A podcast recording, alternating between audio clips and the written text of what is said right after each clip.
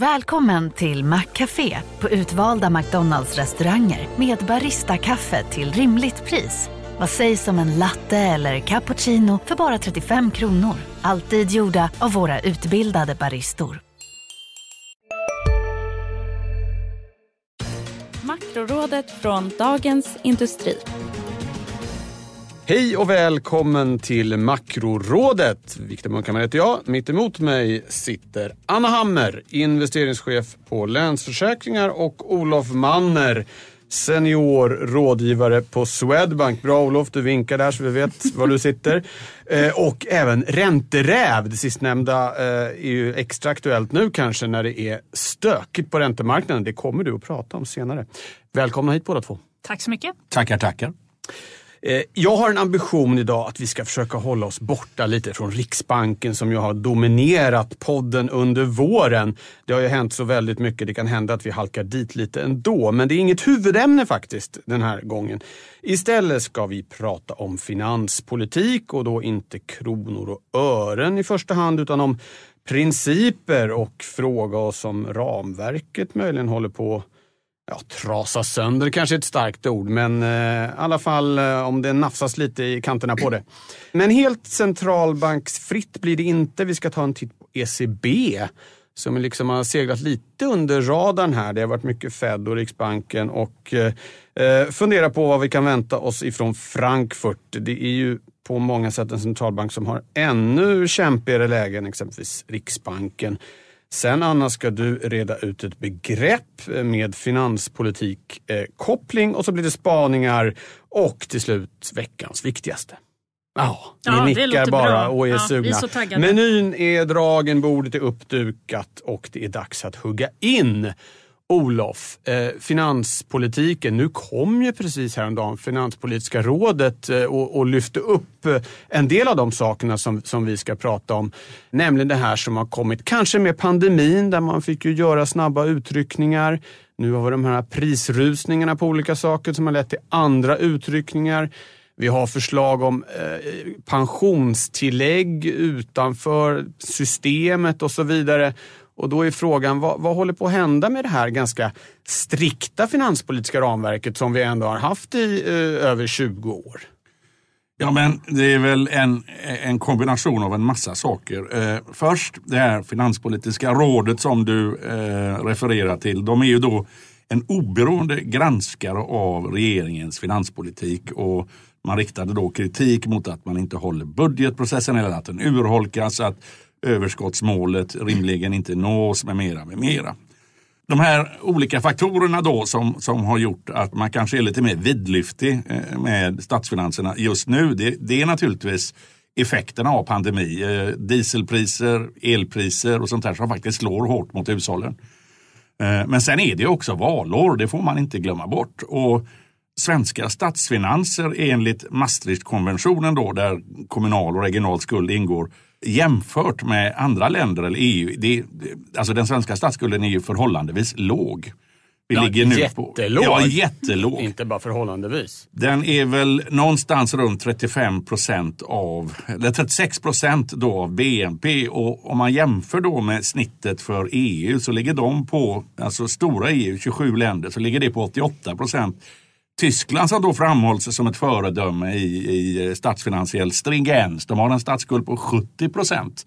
Och vill man verkligen drämma till så kan man ju ta USA som har 133 procent eller Japan som då har 256 procent. Så att utifrån det perspektivet så har vi ju en väldigt låg statsskuld. En gång i tiden så tog man ju också fram det finanspolitiska ramverket delvis för att ha finanspolitiska medel för att stimulera eh, ekonomin men också betala då för demografiska utmaningar. En, en, en, eh, den sista kohorten av babyboom-generationen som nu lämnar arbetslivet och går in i ålderdomen och förväntas leva allt längre.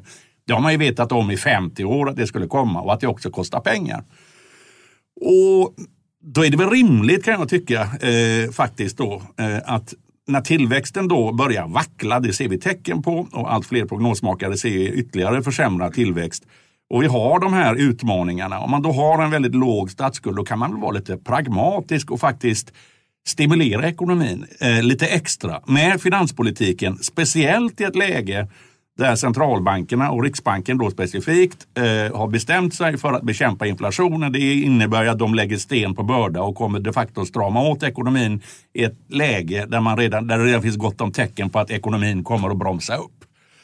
Eh, så att eh, över tiden så kan jag ju förstå den här kritiken mot eh, att eh, det finansiella ramverket eh, urholkas. Men just nu så tycker jag väl ändå det kan vara läge att faktiskt blåsa på lite och mota Olle i grind innan den här tillväxten bromsar upp. Men det är som sagt min egen personliga betraktelse. Ja, vi tackar. Det är därför du är här, för dina egna personliga eh, betraktelser. Det som är oroligt som jag ser det, eller tänker eh, vad andra ser det också, är väl kanske annat. Det, det är inte att, att ha en expansiv finanspolitik i sig, utan det, att det är något skvätta. Det är 5 miljarder här, 10 miljarder där, 15 där. Mm. Och att det handlar, går lite till vilken grupp eh, skriker högst Exakt, eller är bäst ja. organiserad. Alltså, att det inte sker något särskilt det sker inte med någon stor tanke utan nästan lite i panik. Det är bränder som släcks till höger och vänster. Ja, och därför får man ju också göra det på det sätt som bara går. Det har vi ju sett här nu med elprissubventionen och med ersättningar för vi skulle ju få tusen kronor per bil, var det inte så? Det, jag kommer ju knappt jo. ihåg alla de här grejerna. Tänk alla bilmålvakter liksom. det, kommer. det är hundratusentals kronor man kan dra in där om man är tillräckligt nej, kriminell. Det fanns faktiskt en begränsning på det, ah, hur många okay. bilar. Men ah. nu kommer jag inte ihåg detaljerna. Eh, men i alla fall. Eh, det, det, man oroas över är ju just det att man behöver anpassa sig till nuvarande regelverk på något vis och ändå göra justeringar. Och därför så blir de här justeringarna inte särskilt pricksäkra. Utan det går ju då pengar och stimulanser till hushåll och personer som kanske inte behöver dem.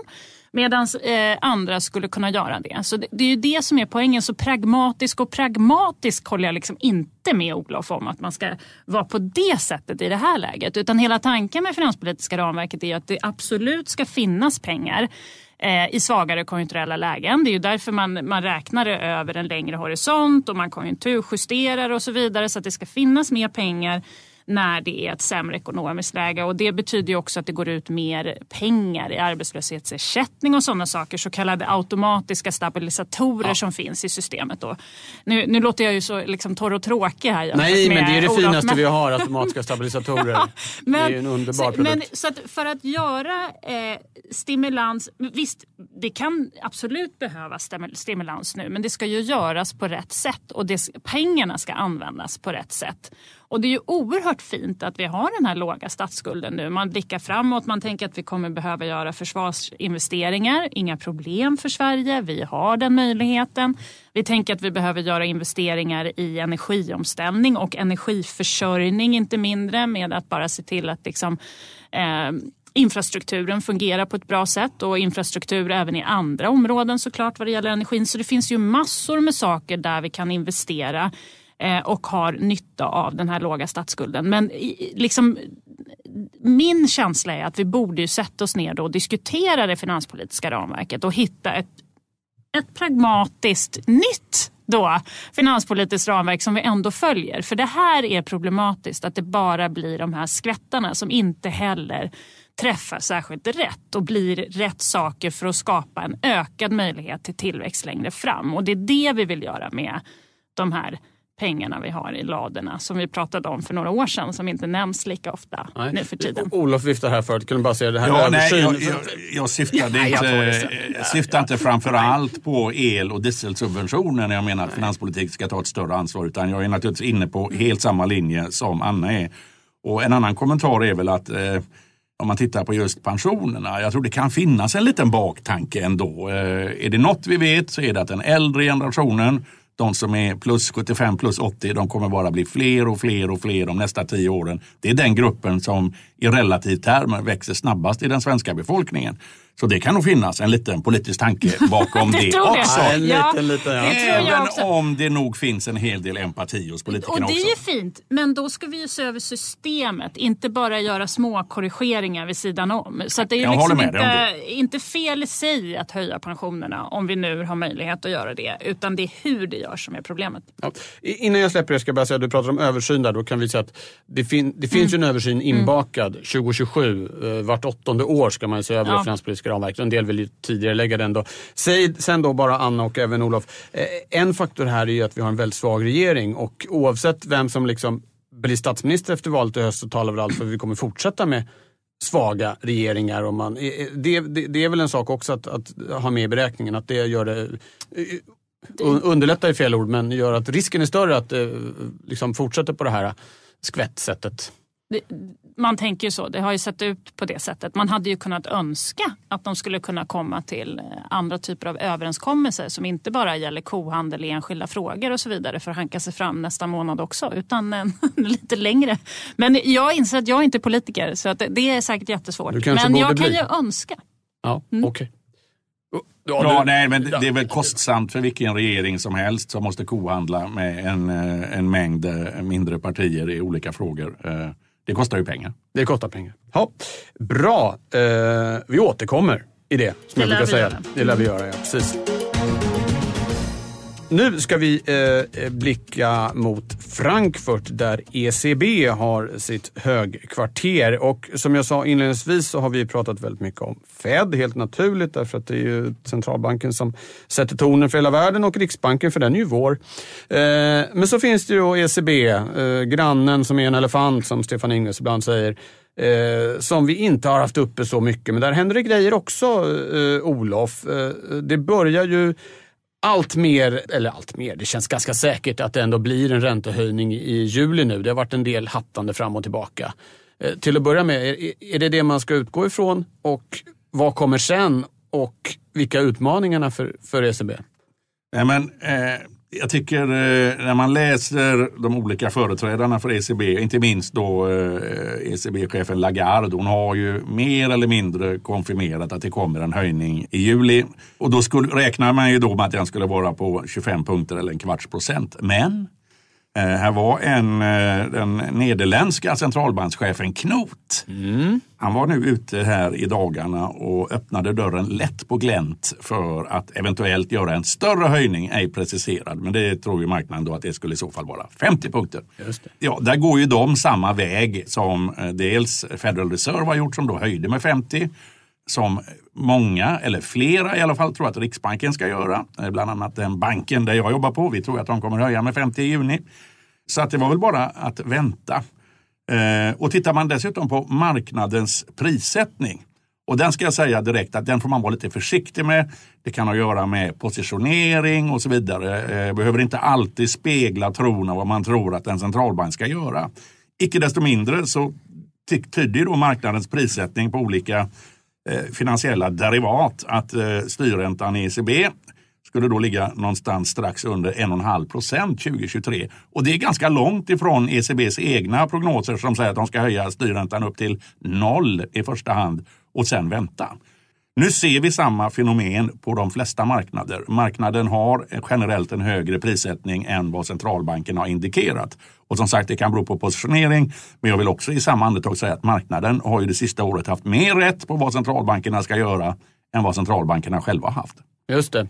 Innan du ska få prata Anna kan vi väl säga att styrräntan i ECB är i dagsläget minus en halv. Mm. Insättningsräntan som har kommit att ta över som den viktigaste styrräntan.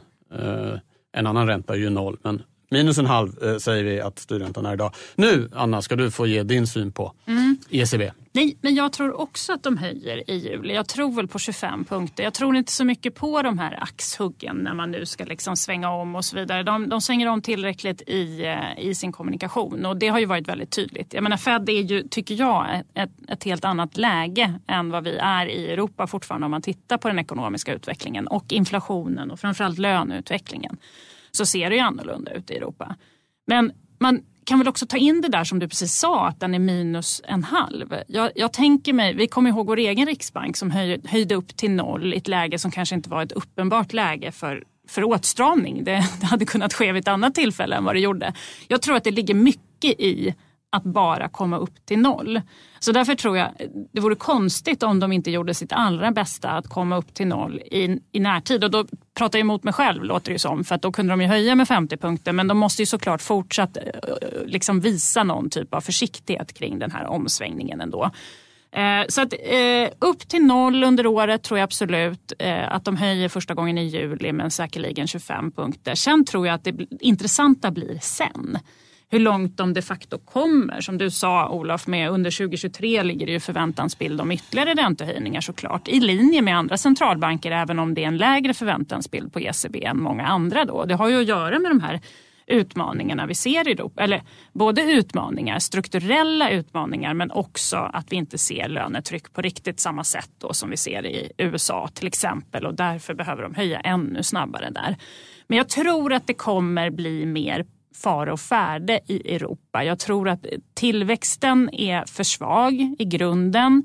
Eh, och det hänger ihop med de här strukturella problemen jag nämner då. Tittar man tillbaka och man indexerar för att titta vad som har hänt sedan finanskrisen i de eh, liksom, europeiska ekonomierna så är det inte fantastiskt. Även Tyskland ligger långt efter återhämtningen vi har sett här i Sverige och det ska ju vara liksom den starka ekonomin i området. Nu har ju de haft andra problem här under corona med eh, och inte bara coronarelaterat men med sin bilindustri bland annat som har haft det tufft. Men, men det finns ingen riktig drivkraft i tillväxten i Europa på samma sätt som vi tittar på i USA eller här i Sverige. Vilket jag tror kommer bli tydligt när vi börjar höja. Så då kommer marknaden vara tvungen att liksom dippa ner igen nästa år och eh, minska förväntansbilden på ytterligare höjningar. För jag tror att det blir svårt. Det ser vi väl på räntemarknaden också, apropå ränteräven här. Eh, att det, det sticker iväg på eh, perifera länder i deras statslåneräntor så fort diskussionerna kommer igång. Och då blir det dyrare för dem att låna. De har inte möjlighet att eh, i så stor utsträckning hantera den typen av, av rörelser, tror jag. Och det här kommer märkas. Ja, ja, Olof, det är ju ett annat problem som, som ECB har i större utsträckning då. Just det här som man, fragmentering brukar man prata om, alltså att räntorna, det blir ränteskillnader mellan olika medlemsländer. Och det har man ju kunnat mota lite med de här köpen av räntepapper som har riktats in lite för att hålla nere de här skillnaderna. Men nu ska de inte bara höja räntan, innan de börjar höja räntan ska de ju avsluta nettoköpen och då är det ju ja, återinvesteringar de kan jobba med, men det är inte ett lika kraftfullt verktyg. Hur, hur, hur stort problem tror du att det här kommer bli? Nej, ja, ja, historiskt har det varit ett problem, den här så kallade low-spreaden då, italienska... Eh, Low spread? Ja, med, med eh, italienska obligationer över tyska. Men jag tycker liksom viljan, uppfinningsrikedomen eh, och eh, den politiska viljan då hos EU att se till att det här inte sker har varit ganska stor historiskt. Jag tror säkert att man löser det going forward. Exakt hur man gör det vet jag inte men de har som sagt visat sig vara väldigt uppfinningsrika förut och de kan ju faktiskt bestämma hur man nu ska göra. Sen kommer Tyskland och en del andra. Vi är specialister på det vi gör, precis som du. Därför försäkrar vi på Swedea bara småföretag, som ditt. För oss är små företag alltid större än stora och vår företagsförsäkring anpassar sig helt efter firmans förutsättningar. Gå in på swedea.se företag och jämför själv. Hej, Synoptik här. Hos oss får du hjälp med att ta hand om din ögonhälsa. Med vår synundersökning kan vi upptäcka både synförändringar och tecken på vanliga ögonsjukdomar. Boka tid på synoptik.se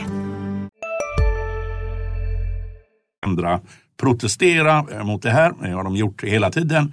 Eh, men man kommer lösa det. Man kommer ju inte lägga något EU-land på offeraltaret i den här, eh, i den här miljön. Framförallt då inte Italien kanske som eh, tillsammans med Tyskland då är mest beroende av rysk olja och gas. Så det är vad jag tror. Men som ett avslutningsord kan jag säga vi har en depositränta som du sa på minus 0,5. Vi har också en EU-inflation på 7,5 och i min värld Eh, den ena kan man påverka, den andra är svårare att påverka. Så att, eh, men, att, men vad skulle hända med ekonomin om du höjde till något som liksom du tyckte var mer i linje med ja, en inflation på 7,5? Ja, man kan väl åtminstone ta sig upp till noll ganska snabbt när man har en inflation på 7,5. Och jag menar, Risken för centralbankerna, det har ni pratat om så mycket här, men jag menar ju längre inflationen ligger kvar ju högre är, blir inflationsförväntningarna. Och även om de tyska metallarbetarna då, som kräver 8,2 procent, om det är en förhandlingsteknisk eh, abrovinkel, så är det ju ett tag sedan man hörde de löneökningarna. Och någon lönespiral vill man nog inte hamna i som vi hade i början på eh, 80-talet. Det vore inte kul för någon. Nej, jag kan berätta eftersom det är radio och inte tv så uh, Anna sitter bara och nickar med i takt med Olofs Han säger kloka så mycket ord. kloka ja, ja, ja. ja. Mm. Är, är, du nöjd själv? Ja, absolut. Ja, du är det. Då, då ska du få ta dig an eh, något helt annat. Det har koppling till vårt eh, första huvudämne. Eh, begreppet är nämligen eh, minst trehövdat idag. Kanske fler när du kommer igång apropå allt det här som händer med finanspolitiken, så det här med att tänka det kommer en budget en gång per år. Ja, det kommer en budget. Så kommer också en vårbudget som har blivit viktigare och dessutom så får vi ändringsbudgetar som ibland kallas för tilläggsbudgetar eller extra... Ja, ja jag det, vet inte. Det nej, finns kärt barn har många namn. Vad, ja. ta, ta oss igenom det här nu ja, kort och koncist Anna så vi vet. Och kort också. Ja, det här är ju, nu, nu, kommer jag säkert säga någonting fel här då, då, bara för det. Men nej, jag tror att det är så här. Man börjar med att tänka vårproposition och höstproposition. Vårpropositionen ska lägga, lägga grunden för höstpropositionen och vara liksom lite mer långsiktig i sitt tänk. Grunden för den ekonomiska ut, utvecklingen en ekonomisk bedömning såklart, alltså när vi blickar framåt, vad tror vi? Men också liksom eh, vad, vad, vill vi göra lite mer långsiktigt? Och då vi, det låter konstigt för det är ju regeringen såklart, så inte jag då. Utan eh, vilka långsiktiga, vilka utmaningar har man och behöver liksom hantera? Så den ska vara liksom lite mer sådär analytisk ja. i sitt perspektiv. Och kopplat till den så kommer det ju alltid en vårändringsbudget. Så då gör man lite justeringar i budgeten för innevarande år. Det är det ändringsbudget heter och då på våren så kommer de här ihop och då blir det vårbudgeten totalt sett. Sen kommer ju höstpropositionen då. Den är ju mycket mer detaljerad. Då är det liksom all info om nästkommande budgetår, alla siffror som behövs och så vidare. Självklart också en ekonomisk bedömning om hur läget kommer se ut och därmed hur mycket pengar det kommer finnas, alltså hur mycket skatteintäkter som kommer finnas och så vidare. Så intäkter och utgifter. Väldigt specifikt. Och där kommer det också en höständringsbudget då som blir höstbudgeten totalt. Men sen kan det komma sådana här ändringsbudgetar och det ska ju helst då användas när det händer någonting som man inte hade med i bedömningen eh, när man gjorde en sån här stö ett större jobb. En pandemi Sist, exempelvis, ja, eller ett krig i närområdet. Då det ju självklart kunna komma den typen av åtgärder. Och det vi pratade om där i början är väl just att det kanske inte ska missbrukas då till bara att man ska komma överens politiskt utan att det ska just vara det att det har hänt någonting som man inte hade med sig tidigare. Det var det som var tanken från början i alla fall. Eh, men det jag skulle vilja säga är att det är ju svårt att hänga med på alla de här olika utgifterna hit och dit. Så det, det, kräver en hel del. Jag tänker att där har faktiskt media en viktig roll att fylla just för ofta presenteras ju satsningar i väldigt många olika sammanhang men det är samma satsning och så vidare. Så det är en djungel, tyvärr. Eh, och svårt tror jag för de allra flesta att hänga med i vad det betyder på totalen. För det presenteras i så många olika sammanhang. Men ja. så där ska det se ut i alla fall. Bra, då har vi blivit kanske lite klokare i alla fall och kan följa det här något eh, bättre. Tack för det. Eh, nu kastar vi oss över spaningarna och nu är, Olof är det räntor även i dig som får, får, får, komma fram här. Det handlar om spreadar, det handlar om dålig likviditet, det handlar om den svenska räntemarknaden. Ja, eh, det ligger i farans riktning, eh, i varje fall eh, att man går mot några av de eh, karaktäristiska som du just, beskrev. Men jag sitter ju och glor på räntemarknaden fortsatt då, varje dag. Och jag kan ju konstatera då att just bid-offer-spreadarna har börjat gå isär. Det har de gjort i Europa, Sverige inget... Då får du bara förklara bid-offer-spreadarna, ja, det, är för det alltså, kanske inte alla vet vad det är. Det är skillnaden mellan köp och säljkurserna Tack. De brukar normalt vara väldigt eh, eh, ganska tajta, kanske en eh, hundradels procent. Men i den här miljön som vi har haft nu på räntemarknaden och räntorna har ju rört sig ganska snabbt uppåt eh, så ser jag då att eh, på flera europeiska marknader och under stundoms på den svenska så har man alltså börjat vidga den här spreaden mellan köp och sälj. Det brukar vara marknadens sätt att eh, eh, dämpa volatiliteten i marknaden. Att man lugnar ner sig. Det blir helt enkelt dyrare att handla på marknaden. Eh, och Det är då så att säga en, eh, skulle jag vilja säga, en kvittens på att det har varit besvärligt på obligationsmarknaderna. Eh, man har blivit lite överraskad av den här ganska snabba omställningen från centralbankerna. Men det leder ju tyvärr också till då att likviditeten eh, blir lite sämre det, när det är dyrare att omsätta. Eh, Och Det här är ju någonting som vi har pratat om här förut, eh, att det har funnits en liten eh, ska jag säga, farhågor om att likviditeten i marknaden och marknadens funktionssätt skulle utmanas den dagen räntorna vänder upp och om centralbankerna då dessutom bestämmer sig för att börja eh, debalansera balansräkningarna eller inte då köpa obligationer i samma omfattning som man har gjort förut. Eh, för faktum är ju att om man tittar på till exempel utlänningarnas andel av svenska obligationer så har ju det successivt minskat under hela perioden som Riksbanken har köpt obligationer. Och när det inte är så många aktörer kvar på marknaden, ja då försvinner också en del av djupet i marknaden när det som väl behövs. Det vill säga när marknaden är enkelriktad och alla vill göra samma sak. Eh, vilket i stort sett har varit att man vill sälja obligationer då den sista tiden. Eh, så att det är min lilla spaning. Vi får hoppas att det lugnar ner sig igen och att spreadarna normaliseras, att likviditeten blir bättre. Men som sagt, eh, nu mår nog inte alla jättebra på räntemarknaden. Hur länge sen skulle du säga, du har ju varit med ganska länge, sen det var den här äh, liksom stresskänslan äh, Ja, men den dyker upp då och då, men då på mera enskilda marknader till exempel. Du pratade om eh, lossbredden förut och lite sådana här det kan man se, men nu ser man det på rätt många ställen samtidigt på olika marknader. Eh, och det är inte speciellt vanligt. Jag kan inte påminna mig faktiskt när det var sist som det var eh, så här. Men å andra sidan, räntorna har gått ner i 40 år.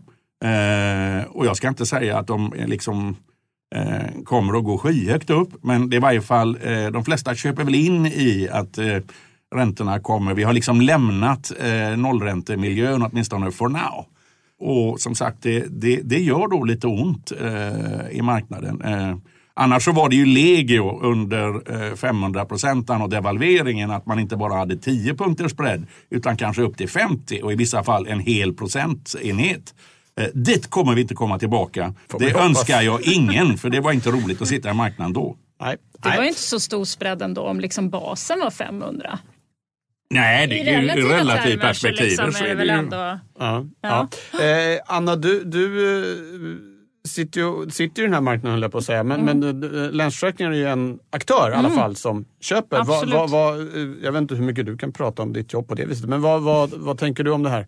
Nej, men vi har också observerat det här. Eh, vi är väldigt långsiktiga vilket gör att vi inte är en av de mest handlingsintensiva Nej. på den här marknaden. Så att vi, vi, vi observerar det här och tänker också att det är någonting som, som är stressat på marknaden. Men det har inte påverkat oss i någon större utsträckning.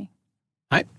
En sista sak Ola förresten som jag kommer på nu. Man, det här att Riksbanken ju som har samlat på sig en stor del av stocken. Nu ska den ju sluta samla på sig och till och med minska. Vi kan också tänka oss kanske att staten, om vi ska ha den här expansiva finanspolitiken vi har pratat om med en lite längre tillväxttal och därmed mindre skatteintäkter kommer eh, eh, börja putta ut lite mer papper på marknaden. Kan det påverka det hela att, eh, att det finns lite, lite mer att ta av så att säga? Det jag behöver bara gå till första sidan i min nationalekonomiutbildning så hittar man ju grafen om P och Q. Och det är klart att ökar du kvantiteten, allt annat lika, då ska priset gå ner. Och när priset går ner på en obligation så går räntan upp. Så i, eh, du har väl rätt både i teori och praktik, Viktor? Ah, vad bra. Eh, då så. Då, Anna. Du ska prata om att industriavtalet räddar Sverige från inflation har ja. jag väldigt hårdraget Vilken... Eh, sammanfattat eh, det hela. Väldigt, Riktigt så enkelt är det kanske inte. En rubrik tänker jag där ändå. Ja, men det, jag tror ändå, jag har ju klagat till viss del på industriavtalet ja, tidigare. Mm. Alltså inte sådär eh, i grunden men jag har varit lite sådär kritisk till att det har varit svårt med relativlöneförändringar och så inom den här ramen som vi har sedan 97 då när det första industriavtalet slöts på uppmaning av regeringen ju att till arbetsmarknadens parter att komma överens om någonting som skulle vara långsiktigt hållbart. Eh, bra förutsättningar där man liksom skulle ta hänsyn till internationell konkurrenskraft och så vidare. Och det har vi ju sett. Har, så att jag, tar ju, jag, jag, har fortfarande synpunkter. synpunkter på att det här skulle kunna utvecklas på olika sätt och bli ännu bättre. Eh, men det har ju uppenbarligen tjänat Sverige väl. Vi har ju haft reallöneökningar under hela den här perioden. Sen, det beror lite på vad man, vad man, hur man eh, realjusterar, för att använda ett eh, konstigt begrepp då kanske möjligen. Eh, och exakt om man tittar på månadsdata eller och så vidare. Men på det stora hela har vi haft reallöneökningar under hela den här perioden fram tills nu då i den situationen vi befinner oss. Och det får man väl se som någonting väldigt positivt nu när vi pratar väldigt mycket om att det är ju tråkigt med reallöneminskningar för de allra flesta. Att man helt enkelt har mindre plånbok plånboken efter att man har köpt det man behöver. Eh, så det är ett väldigt gott betyg tänker jag för någon typ av struktur kring de här eh, löneförhandlingarna på arbetsmarknaden. Och där sitter vi lite i ett speciellt läge om man jämför med många andra länder. Vi har ju redan varit inne på det lite grann. I USA ser det ju helt annorlunda ut. Där har vi också sett snabba effekter på löneutvecklingen ända sedan förra sommaren. Först trodde vi att det kunde vara lite temporärt. Det var tillfället för höjd arbetslöshetsersättning och så vidare på grund av nedstängningar och corona. Men det var ju uppenbart att det var mycket mer än så. Vi ser fortfarande att det är effekter av eh, från de branscher som var mest påverkade av corona. Men det, det, det, har varit tydliga spridningseffekter och de får effekt direkt. De har en mycket mer flexibel arbetsmarknad där än vad vi har i Europa. Vi såg helt andra effekter på arbetsmarknaden under corona på grund av det där. Men tittar vi nu ut i Europa, Olof har ju redan varit inne på det här att metallarbetarna i Tyskland de kräver höga löneökningar, över 8 procent. Vi ser olika avtal som sluts i olika länder där man indexerar på inflationen. Så att om inflationen är hög så ska man få högre löneökningar och så vidare. Så Bäddar för prislönespiraler. Ja, det blir lite lä läskigare. Så om man tänker liksom USA, de är redan där. Europa är närmre. Vi är fortfarande i trygg hamn om man jämför med de här andra regionerna då tycker jag. Jag tycker vi ser uttalanden och så vidare. Vi, vi har en stor avtalsrunda nästa vår så att det är ju, vi vet ju inte än. Det vi vet inte alls vad som kommer att ske. Men jag tänker med den här historiken med den goda reallöneutvecklingen som vi har sett eh, så ser det än så länge ut tycker jag också som att det finns ett hopp om gott ansvarstagande mellan parterna. Det är ju så, det är en väldigt intressant dynamik egentligen. Det gäller ju både för företagen och för löntagarna nu. Att Företagen kan ju passa på att höja priser för att ingen liksom eh, höjer på ögonbrynet riktigt för att alla gör ju det. Men det riskerar ju att det blir sämre långsiktigt även för deras del. Om det blir en överhettning nu som verkligen måste stramas åt och det blir, vi skapar liksom en lågkonjunktur, en recession i värsta fall samma sak gäller ju för löntagarna. Det gäller liksom att lyckas liksom stå tillbaka från den här kortsiktiga vinningen med någonting som är långsiktigt bättre för både ekonomin och för de enskilda såklart löntagarna. Eh, och jag tror att vi har mycket goda förutsättningar för det om man jämför med andra länder. Så jag tänker att det, är det, det kommer rädda oss eh, i den här inflationskrisen och vi kommer komma stärkta ur det. Helt Se, senast idag så har faktiskt Unionens chefsekonom, de kom med en konjunkturrapport och hon var inne på det här spåret mm. just att eh, visst, det är reallöneminskningar nu men vi kommer utgå från 2 målet därför att i längden så Gynnar tror vi att det är det som kommer mm. vara det mest gynnsamma. Så det talar för din tes. Hoppas på det. Olof? Mm. Och just därför kan man ju koppla in då på Riksbanken och centralbanker att det gäller att de agerar på inflationen för det man inte vill är ju att eh, arbetstagarsidan tappar förtroendet för deras förmåga att bevara prisstabilitet. Och så det inte blir som i eh, Storbritannien där centralbankschefen flera gånger mm. har gått ut och sagt be om inte för höga löneökningar nu hörni för då blir det jobbigt sen. Så vill man inte riktigt ha det. Nej. Nej. Vi, vi, har nästan haft det motsatta här tidigare där vi har sett några små önskemål om lite högre löneökningar tidigare. Problemet har ju verkligen varit det motsatta, motsatta ja. länge. Okej, okay, men Anna, då, liksom, summan av kardemumman här då att det här som Eh, centralbankirer är rädda för de här prislönespiralerna där de jagar på varandra i en liksom, mm. eh, det stiger lite över varandra hela tiden. Att eh, du tror att risken är mindre för det i Sverige på grund av den här strukturen som finns kring lönebildningen än i, eh, i Europa men framförallt än i USA? Exakt. Ja. Okej, Snygg vad bra. sammanfattning. Ja, Olof, något mer du vill Nej, jag flika? köper in i det. Du köper in i det. Bra. Då ska vi stänga butiken. Eh, klockan är mycket höll jag på att säga, det är den inte, men podden är lång. Eh, och Olof, du får runda av det här med veckans viktigaste, vad man eh, absolut inte får missa den närmaste tiden. Ja, men det är, väl en, eh, det är väl en grej som vi inte brukar prata om här så ofta, trots att den kommer eh, med regelbunden eh, periodicitet. Och det är faktiskt bostadspriserna via Hawks Value Guard på torsdag klockan nio. Och anledningen är ju förväntningar om ytterligare högre räntor och hur det eventuellt då kan påverka fastighetspriserna, ett ämne som berör de flesta. Eh, Ja. Så den skulle jag hålla ett, ett, ett öga på och se hur prisutvecklingen eller tendenserna är på fastighetsmarknaden. Och som en liten bubblare samma eftermiddag Riksbankens Flodén då som håller ett tal. Och där kanske man kan få eh, lite information om eh, kommande räntehöjning och eventuellt hur stor. Bra, tack för det. Tack Anna. Tack. Tack Olof. Tackar, tackar. Tack alla som har lyssnat. Makrorådet är tillbaka eh, den första juni. är vi tillbaka. En sommarsändning blir det då. Innan dess så kan man lyssna på andra poddar härifrån. Analyspodden exempelvis på fredagar eller Digitalpodden. Och det finns fler också. Men nu, eh, nu sätter vi på. Hej då! Makrorådet från Dagens Industri. Podden klipps av Umami Produktion. Ansvarig utgivare Peter Fällman. Varje vardag klockan sju uppdaterar Ditvs Morgonkoll dig om natten och morgonens viktigaste nyheter. Från börsstängningen i New York till läget i den asiatiska handeln. Och strax därefter kommer podden med samma namn. Prenumerera på Morgonkoll du också så är du uppdaterad inför varje ny arbetsdag. Morgonkoll finns där andra poddar finns.